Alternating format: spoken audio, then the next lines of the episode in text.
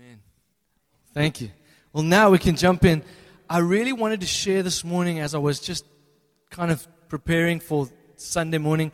I just really sensed the Father say, keep speaking to them the fresh words of restoration and redemption. So we're going to dive into that a little bit this morning. But what I want you to know is that the Father is all about restoring and redeeming. And I'll give you those definitions this morning. But the thing I want you to know is that the Father wants you, the Father wants you to know that you're called into that kind of kingdom.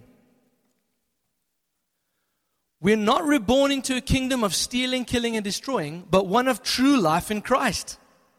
Your identity, the Father, when He looks at you, He says, you're called in, my son and daughter, to live in true life and life in abundance, which is found in Christ and His kingdom. That's what He's calling us into. Our identity is not one of stealing, killing, and destroying. If God can raise the dead, He can restore and redeem any situation or thing for His kingdom if we allow Him to rule, reign, and take the lead. There's nothing like standing around watching a dead person raised to life, physically. Once you've seen that, everything else is like, oh, my Lord is bigger. Once you see very interesting things happen, the craziness of the enemy break out, and you go, whoa. And then the craziness of God breaks out, and you go, ho, ho, ho.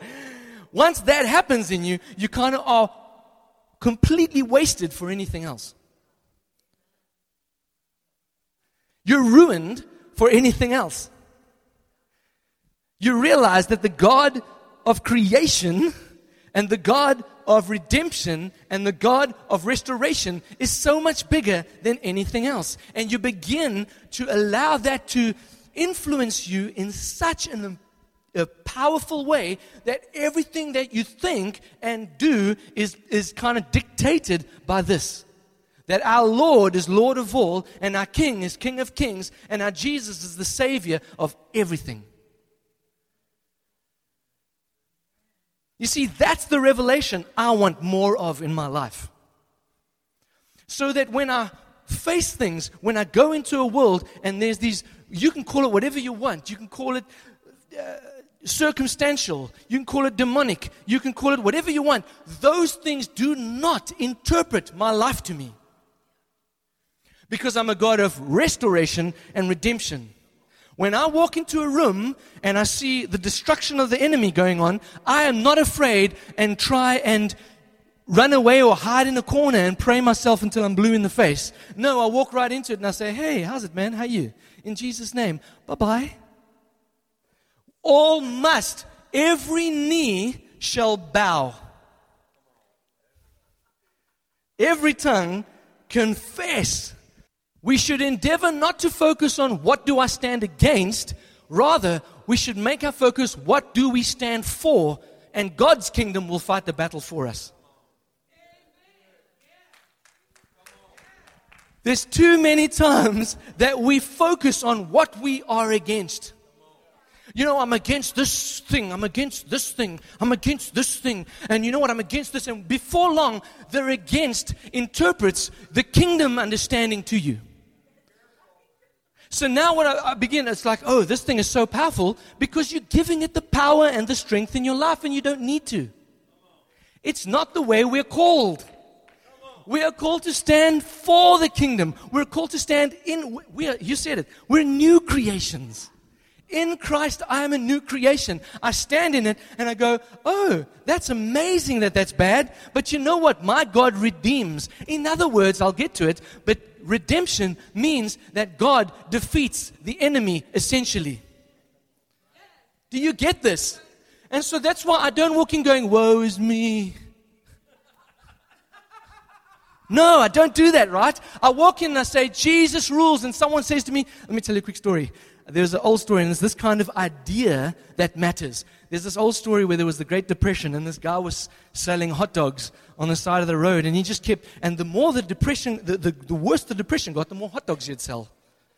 So he would go home at the end of the day, and he'd have a great day. And his son came to him one day, who'd gone off and, and you know, traveled the world, came to him one day and said to him, hey, Dad, you know there's a depression, right?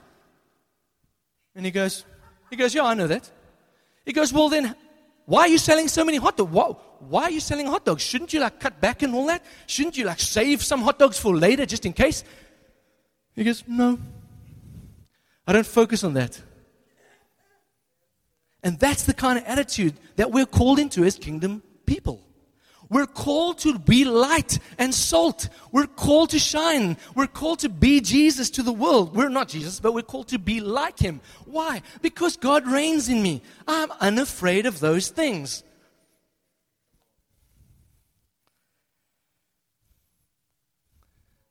What are we standing for? Do you stand for redemption? Do you stand for restoration? Do you stand for life?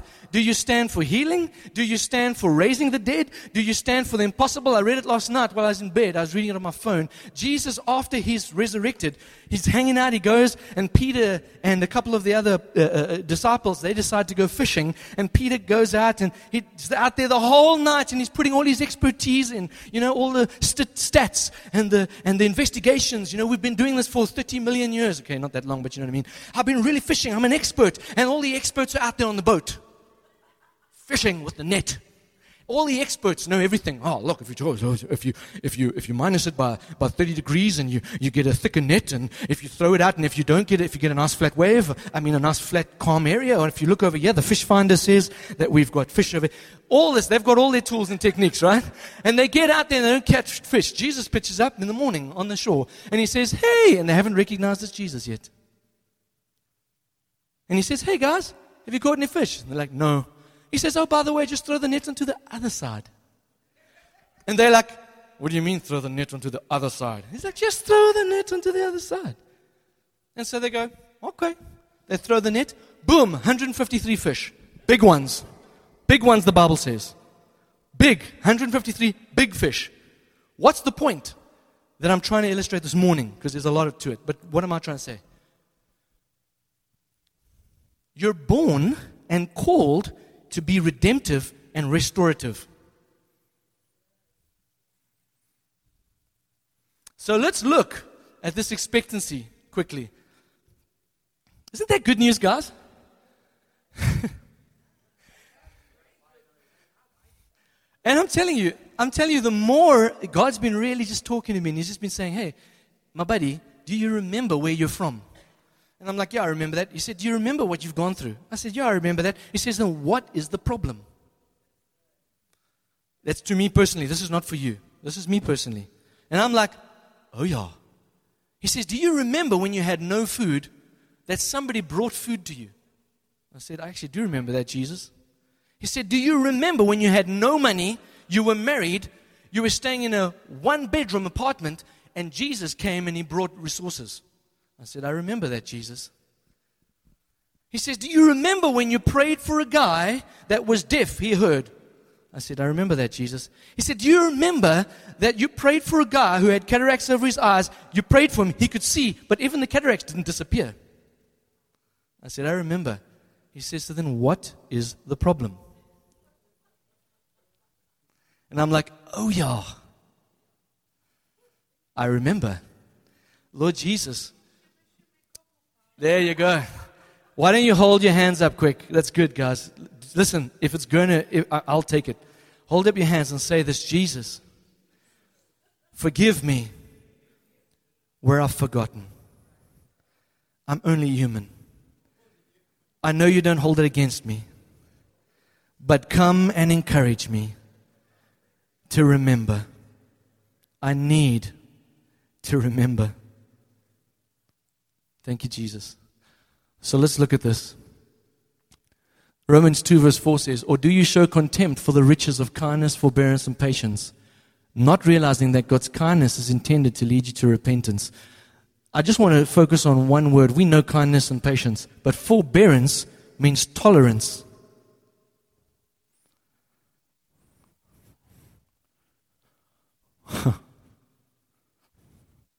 Forbearance means restraint. Here the Father is saying this, as I have done for you, go and do unto the world. Listen carefully. I want you to know that if you allow me to lead, if you enca- if you allow me to show show my kindness to you, if you allow me to impart my patience to you, and if you allow me to give you the fresh revelation of restraint, if you allow me to put these things in your heart, because far too quickly we like to go to the negative in people. We like to go to the negative in our situation. But the Father says, allow me to come in and I'll cause a repentance, a change of mind, which this is essentially what it is, because I know there's more to it. A change of mind and a change of action will come to you, and it will bring restoration and redemption in your situation, because the kingdom will fight for you on your behalf. All I need to do is say, yes, Lord, I do not say, huh. Lord, I receive your kindness, patience, forbearance. I receive the fullness of all these things, and I ask you to teach me to repent of the way that I have, because you've got better for me. We're afraid of repentance in the church these days, because we see it as a negative. It was never meant to be a negative. It was meant to lead us to further glory. We're afraid to talk about it because we say repentance, oh, oh, Jesus doesn't. No, of course, Jesus wants to change your mind, your heart. Did you know that? He wants to change it for good. It's a great thing. I love repenting. I'm not afraid of repentance. I don't think it's a negative action. It's a positive action, because it means I'm drawing closer to God. I'm saying, Lord, Uh, change me, I need you. That's repentance. Change me, I need you. Why are we so afraid of it? I'll tell you why we're afraid of it. Because we've turned it into a works-based word. It's not. It's a grace word. Okay, I'm not going to get into that this morning. So let's look very quickly at expectation. And I'm talking about expecting redemption, uh, restoring and redemption. So let's go there. Expecting God to be a God who can restore and redeem anything has two influences on us. On the human level, it keeps us focused, alert, and hopeful. Just on a very natural level, it keeps me focused. Focused on what? God and the kingdom. And on what He's doing. Can I give you a secret? And it's helped me for many years. And I'm sure other people can attest to me on this. When I go into a difficult space or place, I've learned not to focus on what the enemy is doing, but what on what God is doing. Therefore, I become redemptive and restorative, because I call out what the, that's what Jesus meant when He says, I only do that which the Father, I see the Father doing. He watches what the Father's working on and He calls that out. Now, it doesn't mean I'm unaware or I ignore it, like I deny that there's something bad. No, it just means it does not become my primary influence. Is that helpful? There you go. Number two, the divine level is we are certain that God is moving on our behalf. I am not always certain, but I'm more certain now than what I was twelve years ago. And I want to continue moving in higher degrees of certainty that the divine, loving God works on my behalf. Acts one verse fourteen says, they all joined together constantly in prayer, along with the woman and Mary, the mother of Jesus, and with His brothers. That's Jesus' brothers. What am I talking about? Very quickly, you need to know that when you begin to expect restoration and redemption, you're not expecting an airy-fairy thing. You're expecting a promise of the Lord. Here what happened is Jesus spoke to His disciples further on in Acts one verse four, and He says, go and wait on the helper, Holy Spirit. And here's the fulfillment, here's what they went and did, I mean. They went out and they prayed. We're called to do the same thing, to wait and to say, yes, Lord, I believe you. There's the evidence of it. Jesus gave the promise. When the Lord gives you a promise, He fulfills the promise, not you. Where do I find the promises? It's simple. Scripture and a personal revelation that is bowed down to the truth of the gospel.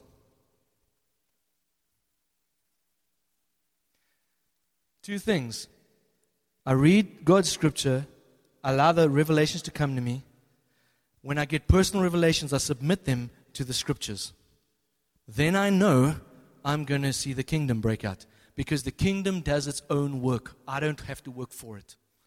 but I focus on what the promises in Scripture is.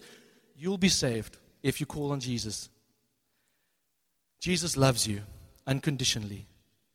There's no works for salvation. Sanctification is of the Spirit. All these things have been given. When I look at a difficult situation, okay, let me give you some promises quickly. Oh, okay, I'm going to, this is the prophet Anna, by the way, and, and this is important for me, by the way. I, I want to share this before I get into the promise, the promises God's given for you. There was a prophet Anna, the daughter of Peniel, uh, of the tribe of Asher. She was very old. She had lived with her husband seven years after her marriage, and then was a widow until she was eighty-four. She never left the temple, but worshipped night and day, fasting and praying. Coming up to them at that very moment, this is when there was the revelation. Jesus gave thanks to God and spoke about the child to all who were looking forward to the redemption of Jerusalem. She had been promised by the Lord that she would not die until she sees Jesus. So she waited for that long in anticipation of the kingdom. Denial does not always mean a rejection. Listen carefully. Denial does not always mean a rejection. We have to, and this Doctor Mabry said, mature faith is the ability to wait and make friends with God's delay. Mature faith is the ability to wait and make friends with God's delay. Not your delay, not your expectation not being met, but God's delay. Did you know that God sometimes will delay? And that's okay. Why? Because I have the promises. I'm unafraid of the promises. I know that my God will come through. Therefore, when God says to me, Sheldon, and this is not what God said to me, you will have a full head of hair. If it takes thirty years, I'll wait for it. It's a joke, guys. But I'm not, I'm not, I'm unafraid because the promise, and here we see G, uh, God gave a promise to the prophet Anna. She waited a long time, right? But it came true. Mature faith is the ability to wait for God's delay. Let's move on. Here's the promises. The wicked dread, the wicked, what the wicked dread will overtake them. What the righteous desire will be granted. Isn't that a great promise from the Lord? Why righteousness? Why did it not say, what we desire will be granted? Righteous. Right standing in the Lord. We can ask anything according to His will, and it will be done. The more I'm intimate with God, the more I can have safety, a feeling of safety, and a feeling knowing that the desires that God's placing in me will be revealed and done, because my identity is a son and a daughter. Because the more I know God, the more I catch His heart. The more I catch His heart, the more I release the kingdom. Therefore, the righteous will be, the desires will be granted, because His desires have become my desires. You're getting this? Simple, right? Let's look at another promise. I love this. May the God of hope, okay, here it's showing, what's the nature of our God? He's a hopeful God. When we live outside of hope, consistently, all the time, we've missed God somewhere. And this is not a denial, this is hopelessness. May the God of hope fill you with all joy. Where does all joy come from? The presence of the Lord. And peace, presence of the Lord, Holy Spirit. As you do what? What's the key word there? Trust in Him. I know my Lord, therefore I'll trust in Him. Therefore, when I face difficulties and weird things that I see, I can trust that my Lord said, hey, I'm the God of deliverance. Don't panic so much. Now, it's okay to panic, and it's okay to have a hard time, but don't let it become your primary foundation. So that you may overflow with hope by the power of Holy Spirit. See, Holy Spirit comes to overflow you with hope. You know, I mean, listen, I can't attain this. I need Spirit. That's why I need to drink more. That's why I need to be more with Him. That's why I need to read Scripture. That's why I need to just meditate on Him. That's why I need to jump into Him. Despite what I feel, despite what I see, my God is restoration and redemptive. Uh, the definition of restoration, this is going to be quick, guys. Let me move this one on. Restoration is the active, the action, the, the what? Where of returning something to a former owner, place, or condition.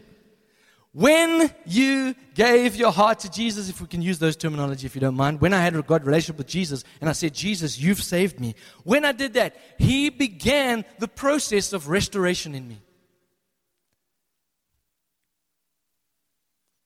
It was finished, yet it was still working in me.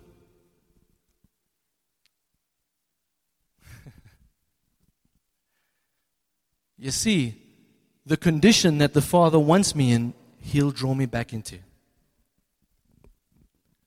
The definition of redemption is the action of saving or being saved from sin, error, or evil. Can you see what it looks like now? Can you see why it's not just aimed at your circumstances, but at people? Therefore, when I meet somebody who's far from connecting in a great way with the Lord, I don't look at that person and go, huh, you dirty, rotten, sinner, scoundrel. I tell you what, I'm going to accuse you until you change. I don't do that. Why? Because restoration and redemption is of Jesus Christ. He's already done it. Now what I do is I look and I say, hey, you are son of God, and now I want to see what's God doing and what can I see the Father doing, and that's what I'm going to begin to jump on and call out.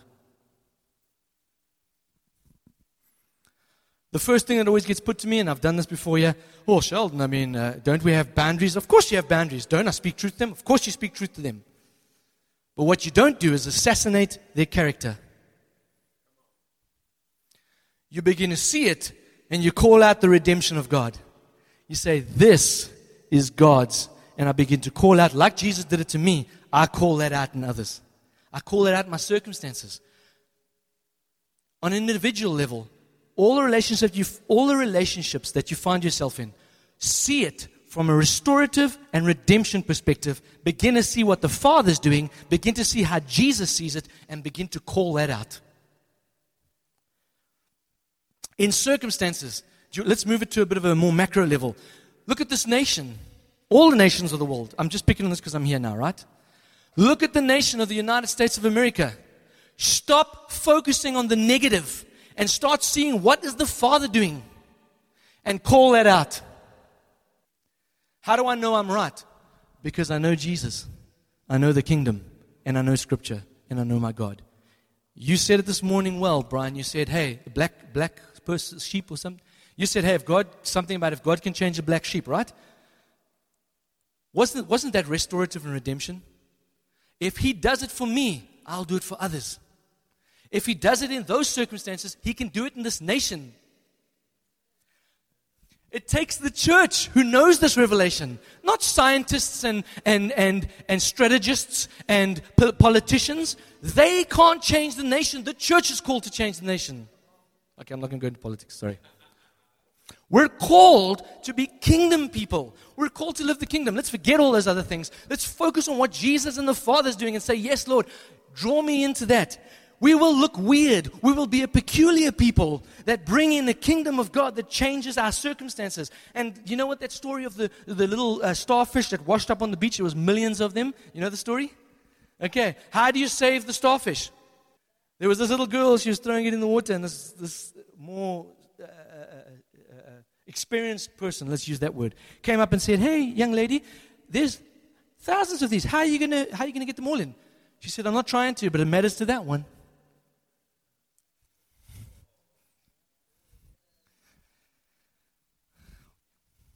We're called to look and say, what is God doing? Shabba, shabba, shabba, shabba. What is the Father doing? Jesus said, he said, that's all I do. Let's move on. Ooh, help me, Jesus. We're no longer slaves, but we're sons and daughters of a promise. We're sons and daughters of the promise of restoration and redemption. I just want to keep throwing this disclaimer in. It's okay to feel a certain way. There's no problem with feeling of of of uh, uh, whatever it is you're feeling. The negative feelings aren't the problem, guys. Negative feelings point to a deeper thing. It's okay. Don't make friends with the, the, the negative feelings, but it's okay to have them. But realize that the Father's calling you to something more. Realize that I can't get to the more without Holy Spirit. I have to have Holy Spirit working in me in a fresh way for me to get there. Therefore, if anyone is in Christ, the new creation has come. The old has gone. The new is here. Does it say the new, the new will one day change in you? No, it says it's here in you, ready. You have it. It's yours. Now, how are we going to get to the realization that I'm a new creation? Well, very simply put, and this is maybe oversimplified, but bear, oversimplified, but bear with me.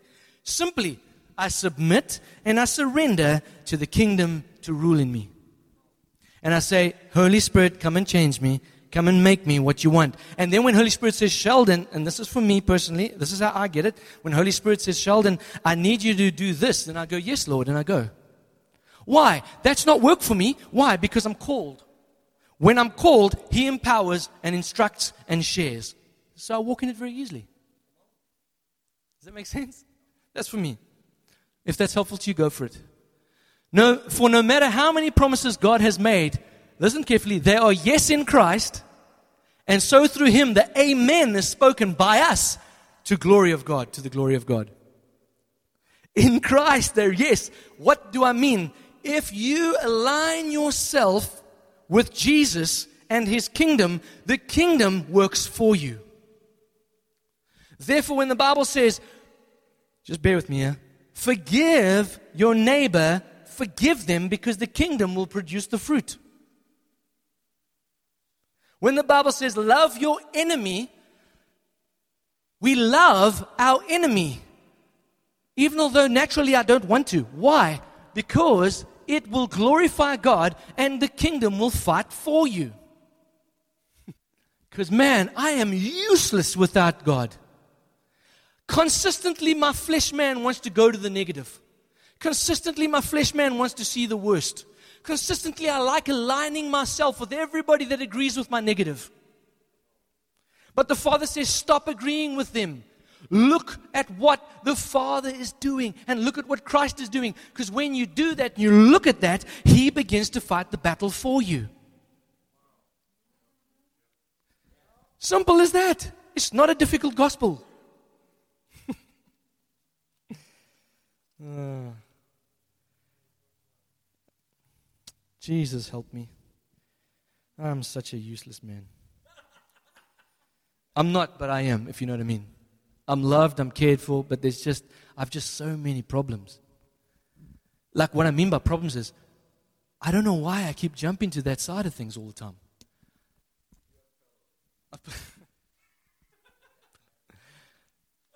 But you know what? Thanks be to Jesus, who has set me free, who has empowered me, and who is, I am blameless in His sight. I'm tired of the teachings that say, oh, if you do this twenty-four times, you'll get to a higher level of Christianity. Why? How many times am I going to have to do it before I'm tired?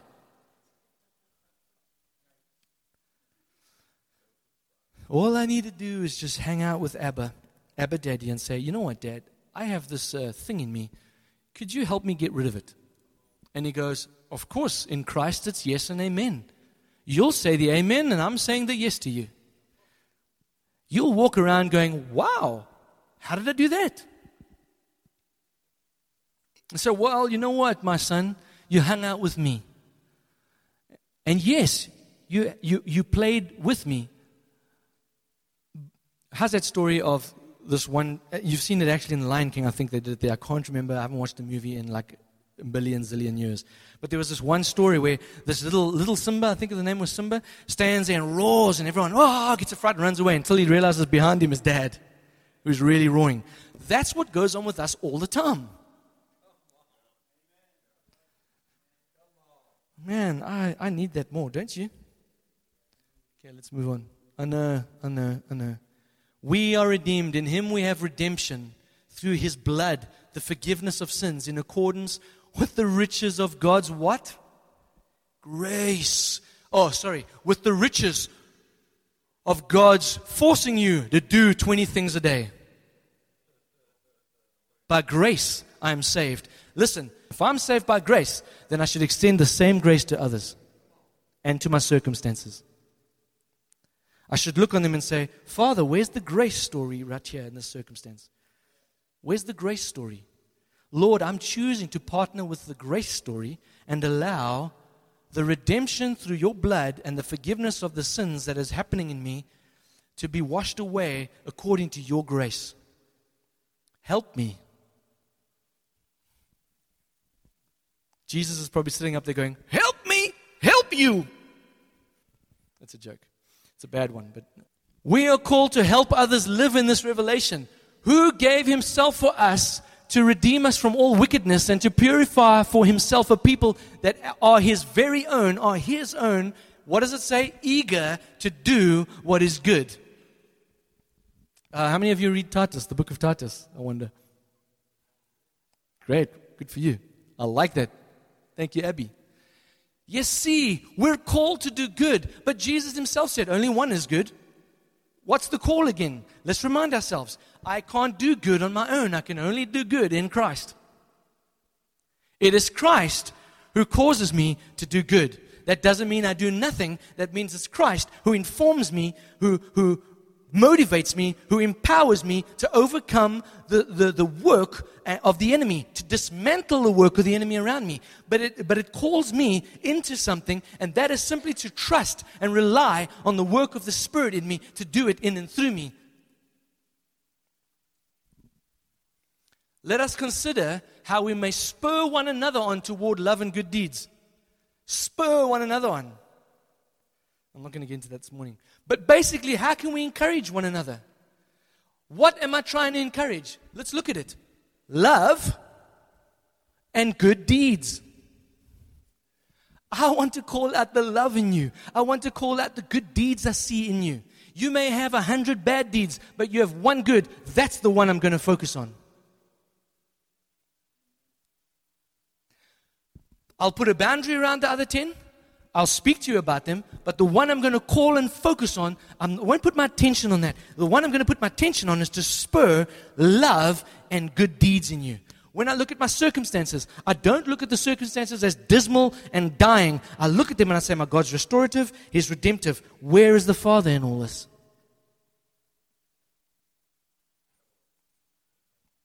I'm saying the same thing in fifty different ways this morning.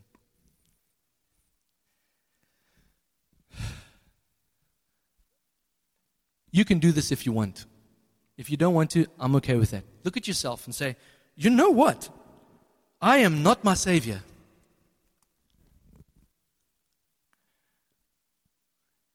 You know what?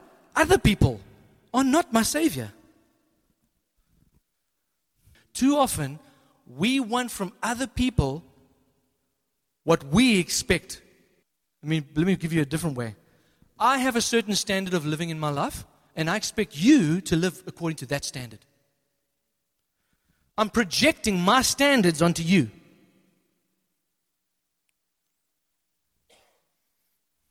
What we should be doing is, who are you in Christ and how can I encourage you?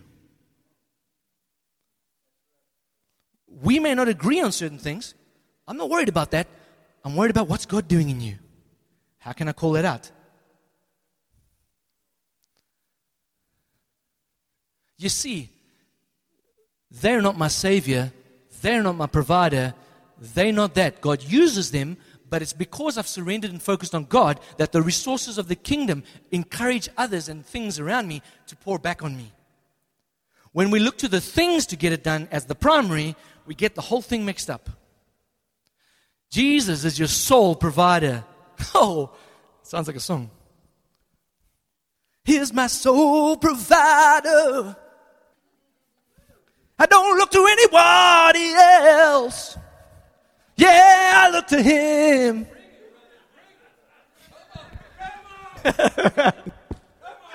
Okay, you can see where I'm from. Okay, let's not go there. Uh, no, no, no, no, no, no, no, no. You know what? I'm so I'm so...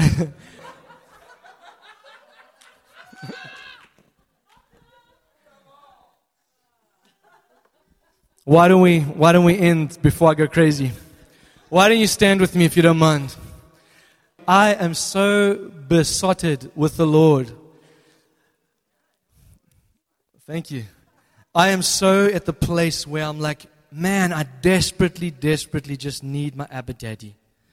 And I'm at that place where I say, Lord, begin to transform my thinking. Begin to transform my heart. Begin to transform me as only you can do. Because, Lord, I do not want to focus on the things that the world tells me to focus on. But I want to focus on what the kingdom and the Father is doing. Lord, I want to know your scriptures. Lord, I want to know your revelations. Lord, I want to know you, your nature, your purpose, your plan. You are my pursuit. You are my one desire. Lord, it is you that I am desperately in need of. Lord, help me. For I am, but in a sense, although I'm saved and loved and fully cared for, and I'm because of Jesus, my flesh man is wretched. And it tries to draw me back into the things that just do not glorify your kingdom or your name. Help me to glorify you, Lord Jesus. I cannot do it on my own. I'm too focused on the things that the enemy wants me focused on. I've, I've, I've let the kingdom of God be interpreted through my culture. I want my culture to be interpreted through the kingdom. Help me, Lord Jesus. Teach me not to fear.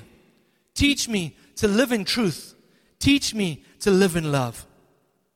If you agree with me on this, just say this with me. Lord Jesus, I want to walk and live and rest in love.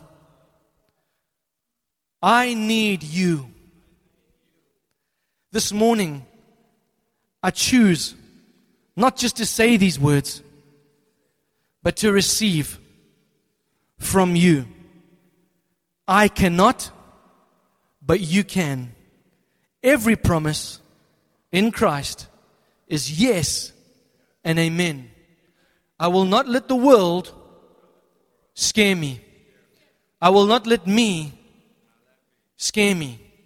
I will not let my friends scare me. I ask you to fill me this morning afresh. In other words, have your way in me.